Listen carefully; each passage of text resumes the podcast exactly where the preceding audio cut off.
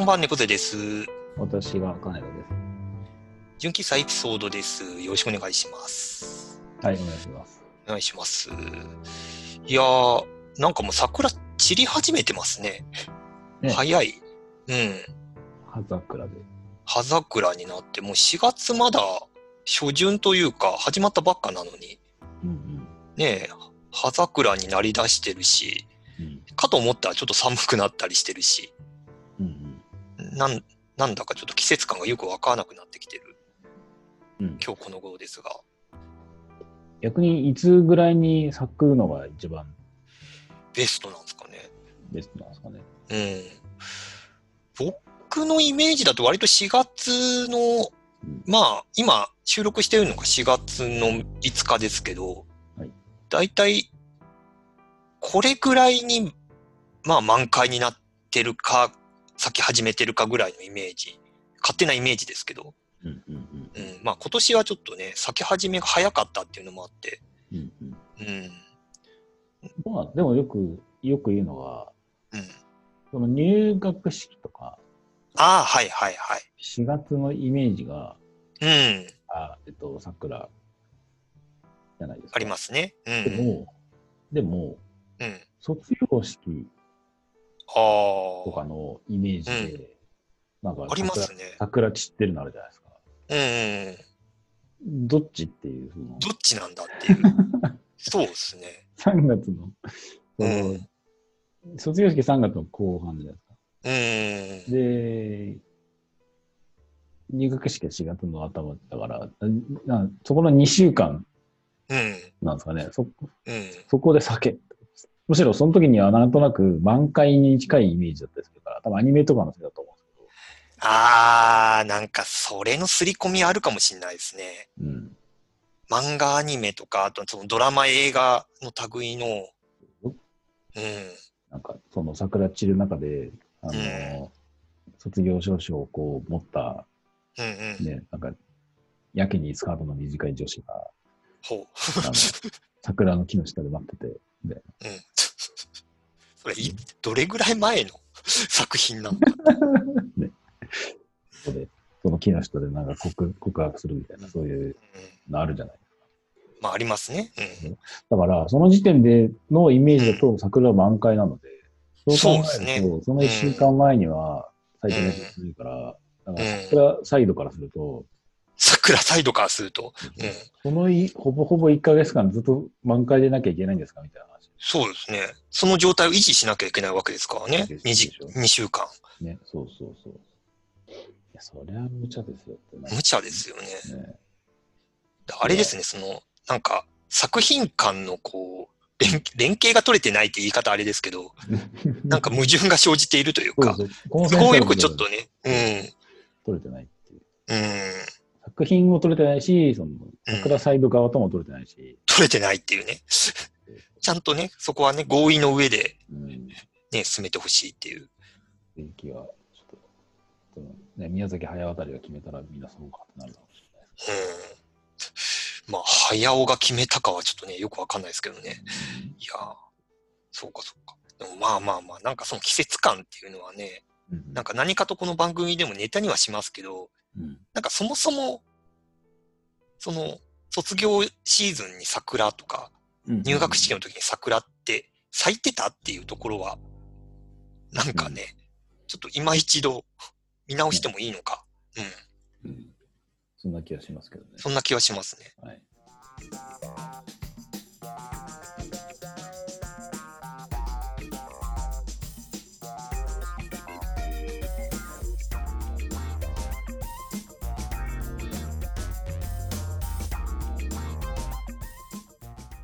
そんな純喫茶でございますが、はい。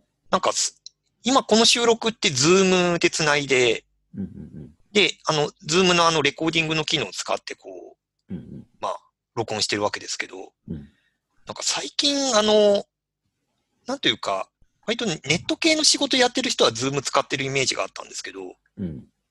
なんか、割となんか一般的に聞くようになったというか、そうですね。まあ、その、んさなんでしょう、ご時世からの、うん、あえっ、と、リモートワークで、そう、結構、ズームを使う、導入で使ってるところはうん多いらしいですね、多い。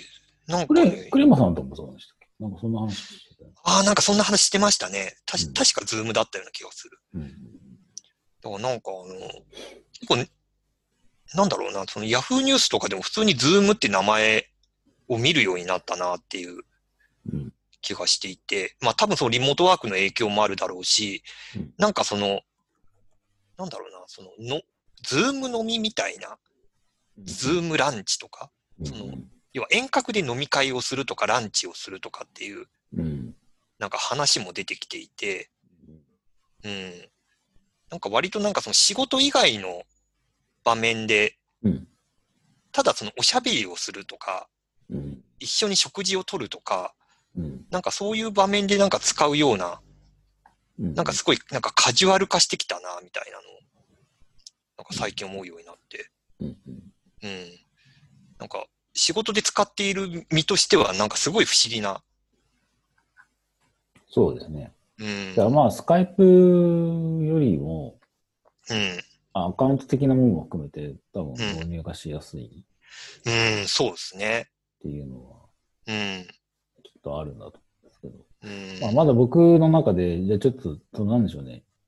普段の生活からして、うん。その、わかんないですよ。その、マダム層とかうん。ゃあちょっと、ズームで繋いでさ、ちょっと一緒にご飯食べようみたいなのがうん。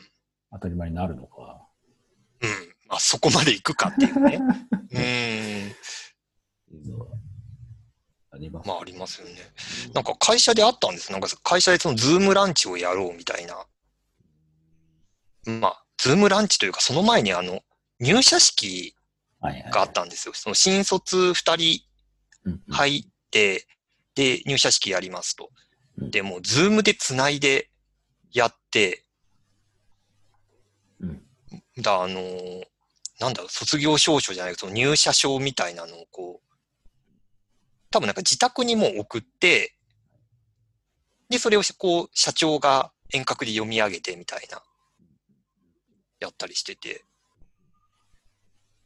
割となんかその社内イベント的なのと、そその後のその歓迎ランチみたいなのをズームで繋いでやるみたいな。うんうん。ただなんかそのズームのその、なんかランチうんが、まあそこそこ面白かったんですよ。なんか、こう要は、でも、いや、いいんですけど、うん。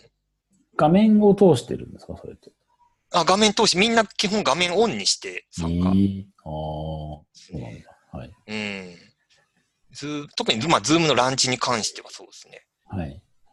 で、す参加してるんですけど、まあ、基本的にはもう、あれですよ。まあ、ズームランチというか、ただただ、みんながこう、昼飯を食べてる映像がうんね、こう流れ続けるっていう感じなんですけど、それ、そう、まあまあまあ、はい。はい。うん。ただ難しいのが、うんあのーまあ、まあそこでこう会話して、なんか、なんと、なんとかさんの部屋綺麗ですねとか、まあ新しく入った人だったら何が趣味なんですか？みたいな話をまあ誰かしらが振るみたいなのはあるんですけど、あの、ランチにしても飲み会にしても、うん基本的になんか隣同士だったり、なんか3、4人ぐらいの塊でこううん会話するじゃないですか。うんで、それがいくつかのまとまりに分かれていて、それぞれでなんか異なるトピックで話してるみたいな。うんただなんかそのズームでまとまってその8人9人で入ると、多分一つのテーマでしか話せないというか、同時多発でいろいろ話せないので、なんかね。うんうん、誰かしらこう、なん、なんていうかファシリテーターじゃないけど、こう、進行役がいないと、ただただみんな飯を食ってる動画をお互い流し続けるだけになるっていう。そう、そう。うんだし、なんか、ご飯食べながらも、なんかファシリテートしなきゃいけないって結構きついなそう。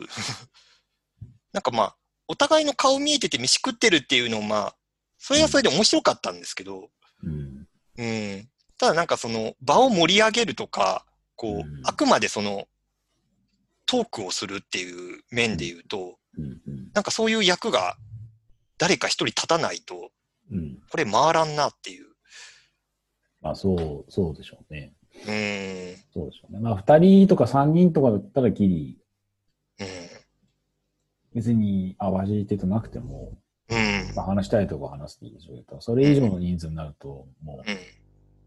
ある程度回すようにならないと、うん。ね、意味ないっていうか、うん。難しいしだ。から、ねえ、だからその、まあ、適切な人数もありそうだし、なんか一定の人数超えた時には多分ファシリ役ねがいないと、みたいそれでも音声的にな。うん。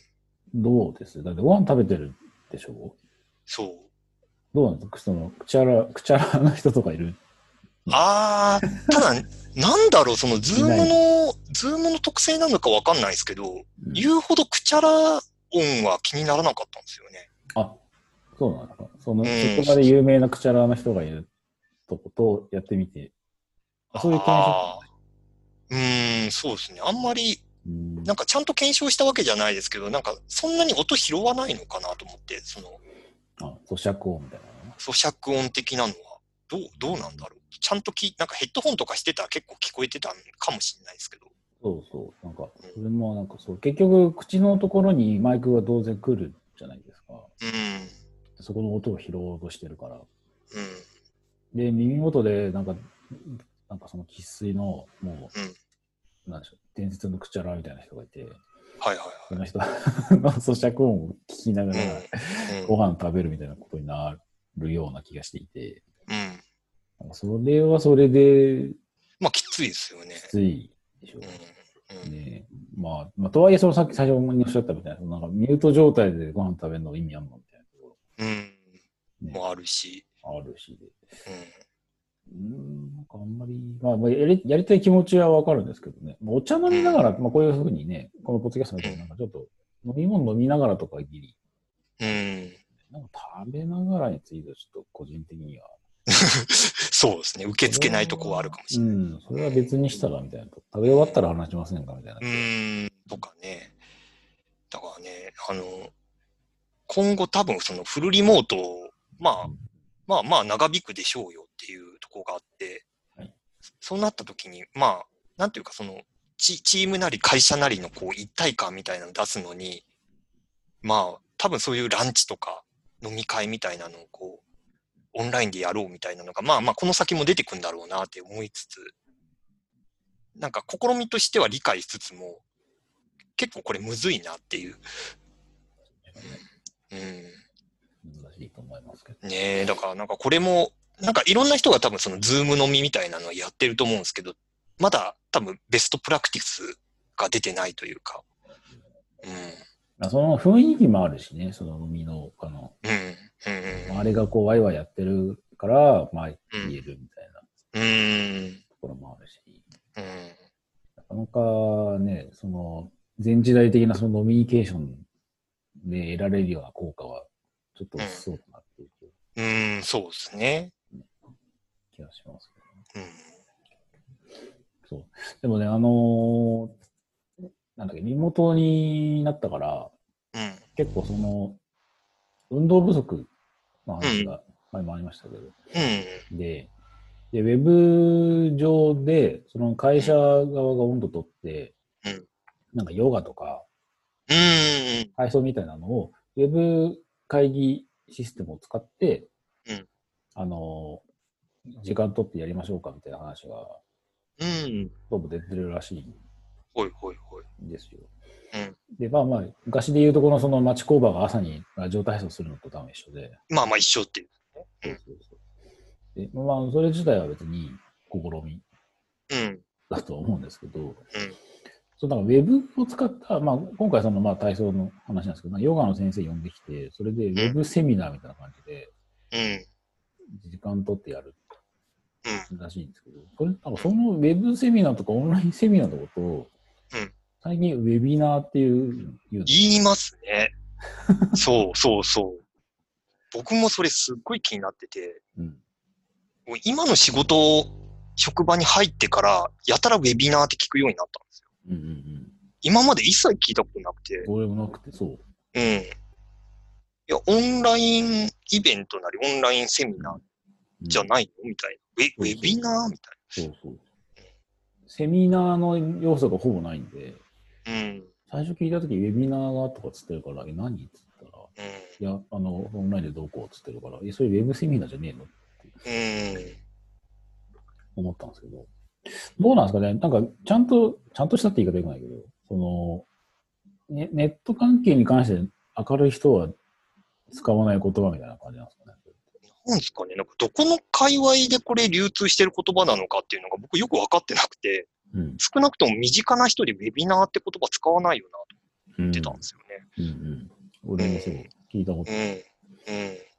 それどうなんですかね？その、一般的なところで、会社のホームページって言っちゃうのと同じ間違いの。同じ感じなのかね。まあ、まあ、そもそもこのそんな気がす、るなんか略、略し方がちょっと、ね。なんか若干気持ち、気持ち悪いというか、うん。うん。そうなんですよ。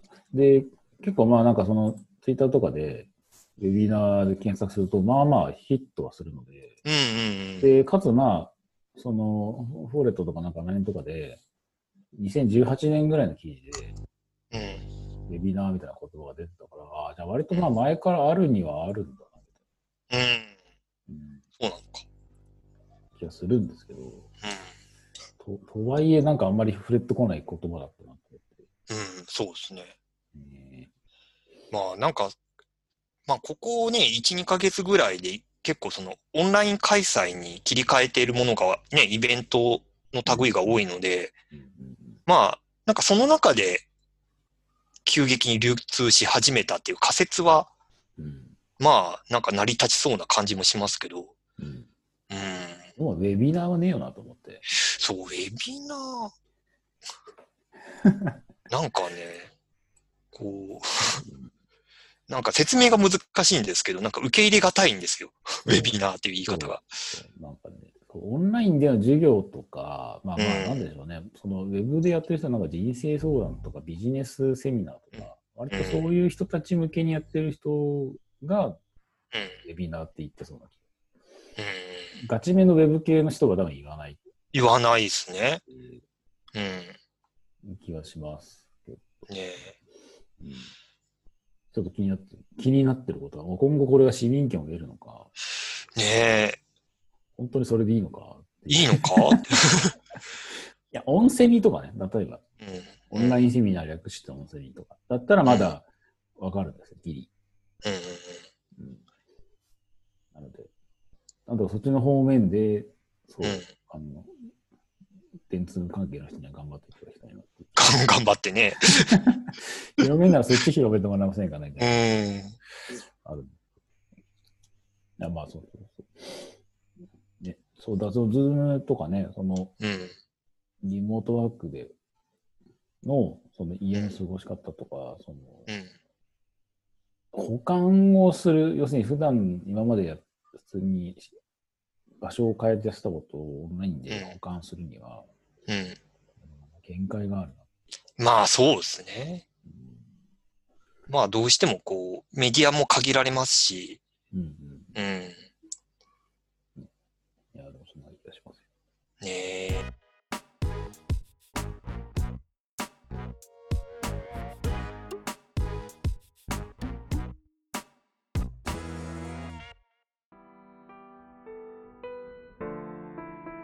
最近ググってますか？あー。いや、ググりはしますけど、うん。なんだろう。なんか以前に比べたら頻度落ちてるなっていう気もする。うんうんうん。うん。そうです。あの、ちょっとまあツイッターであれですけど、うん。最近ググらずに、うん。もう、例えば、うん。と例えば、めご飯どっか食べようと思ったら、うん。もうすぐ食べログうん、そうそうそう。探すし、うん。まあ、なんか今ちょっと気になった、まあ、ウェビナーとかも気になったら、もうツイッターで、うん。あの、あー。はいはい。するじゃないですか。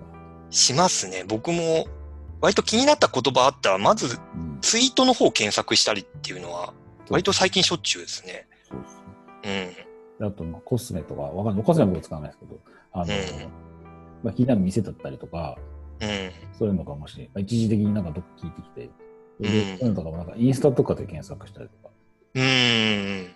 するじゃないします、します。最近もう Google をうん。あまりうん。一時検索としてうん。Google で貸すみたいなこと言われても、なんか Goo- Google 自体は多分網羅はしてるんでしょうけど、その時間的なその反、ボットの反映をしてて、はいはい。あまあ Twitter のそのキーワードは上の方に出すように多分なってるっぽいんですけうん。ど、でもなんか Google 上一時検索して使うこと自体が、うん。もはやもう終わりに近いんじゃないの、うん。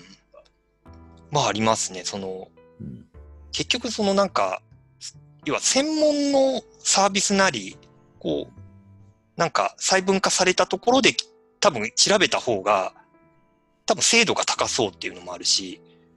あの、あとはそのリアルタイム性というか、うんうんうんなんか今話題になっていることについて知りたいっていう時には、多分 Google ってそこまで、うんうん、なんというか、速報性がないっていう。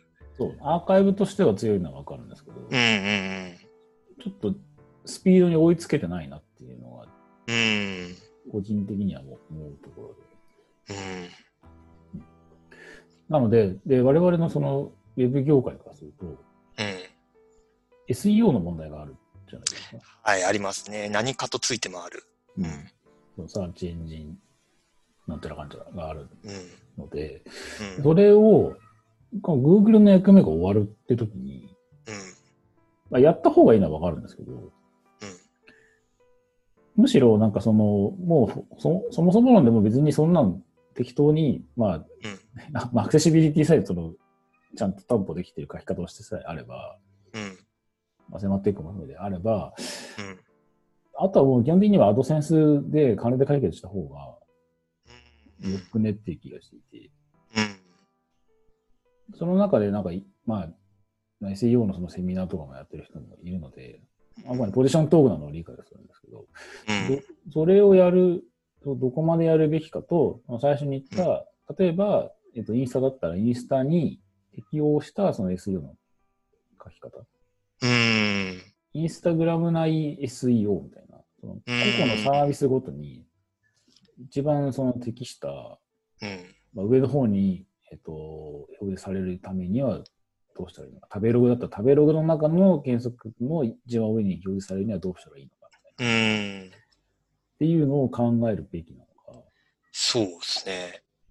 っていうのが、ちょっと今後に影響がうん。あるのではってところで、うん。まあ、あなたの街のインフォメーションアーキテクチャ、ほう。ローソン的な話ですか？そうそうそう うん。堤俊にちょっと聞きたい。おそうっすね。そこ、結局その、ね、ターゲットとなるユーザーが、なんかどういう接点を持つかだと思うんですよね。そのサービスなり、その商品なりっていうところに。そうですね。で、多分今までのその SEO の文脈って、結局その Google で上位表示、そう特定のキーワードで上位表示するっていうところに割とフォーカスを置いていたけどうん、多分もうそれで賄える状況では、まあなくなってきているっていうところだと思うんですよね。で、その時に、うーん、なんだろうな。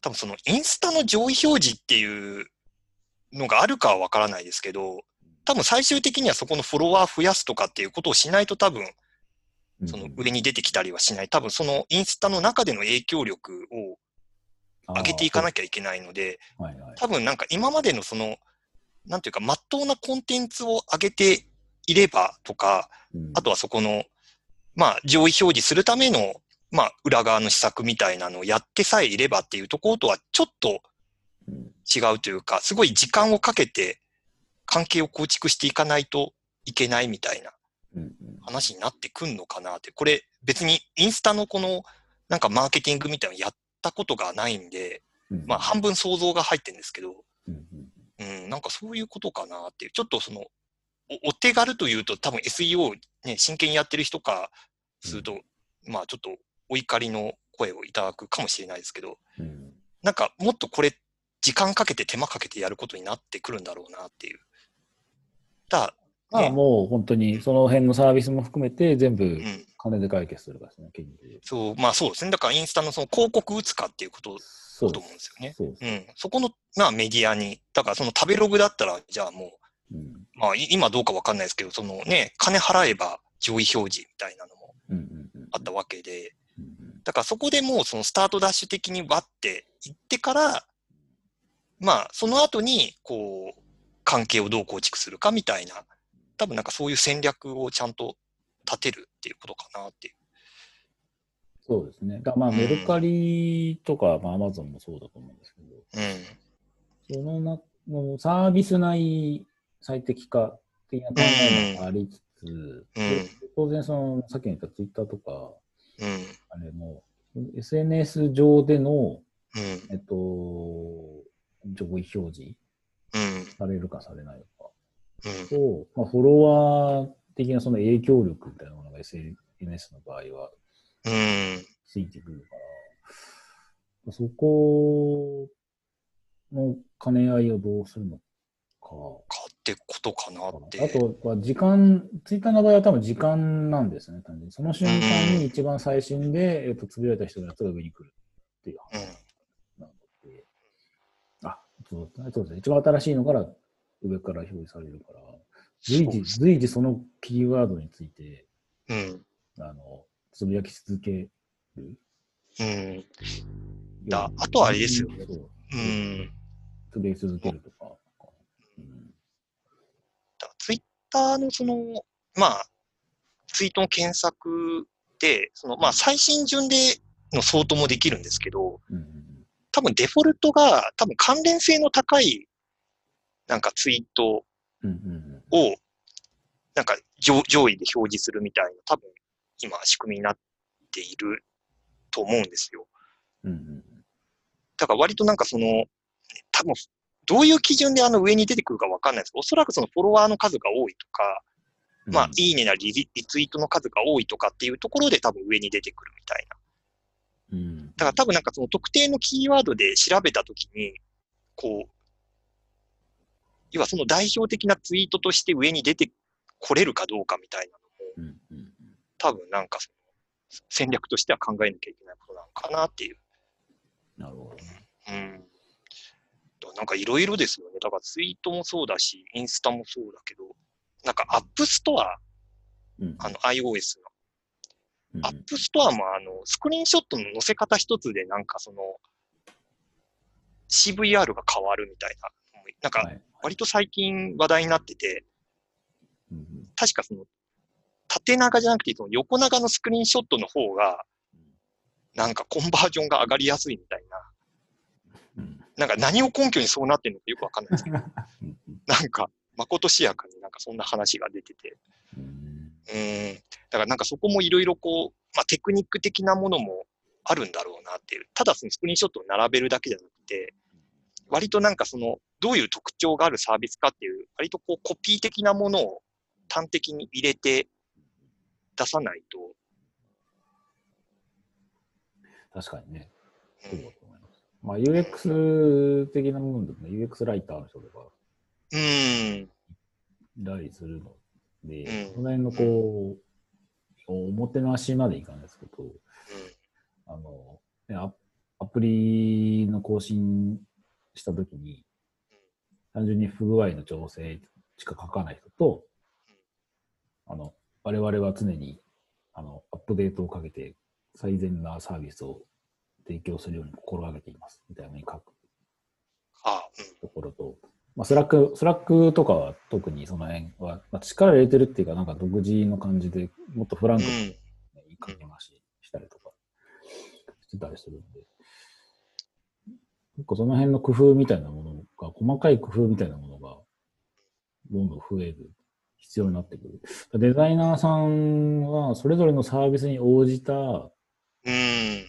ふうに、まあもちろんそのじ実サイトとして、ウェブサイトとしてのその構造とかデザインはあるんでしょうけど、もうちょっとアピールの部分とか、アアプローチの部分とかでの、そのデザインみたいなところを、ライティングも含めて、うん。もっと細かいところを、まあ、コンサルの一環としてうん。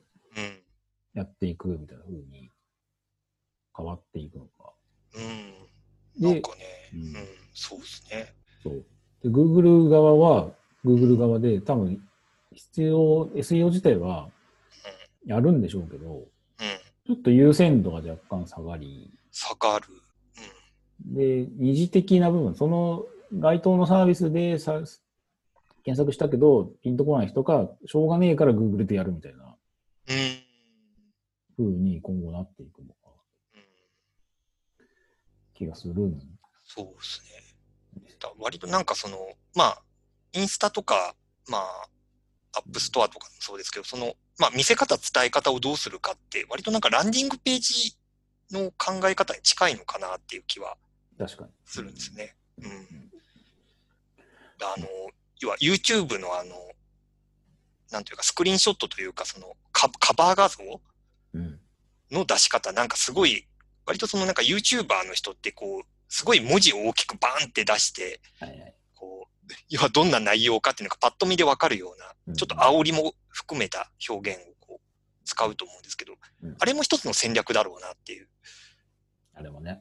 ううん。まあ、あれが好きかどうかは別ですよ。うん、僕はそんな好きじゃないですけど、もうねって感じ。うん。うん。だだからなんか、ね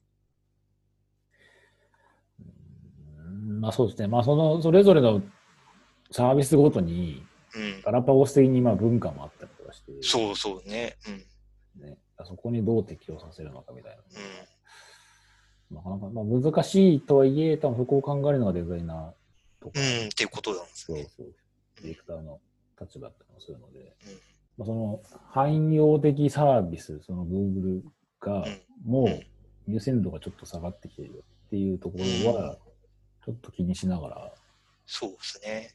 あ二の次までいかないですけど、うん。まああんまりもっと違うリーチを複合的に考えないと、なのか、すでに考えられていたのかわかんないですけど、ちょっと再,、再整理みたいなものはちょっと必要では、気は個人的にはしている。しますね。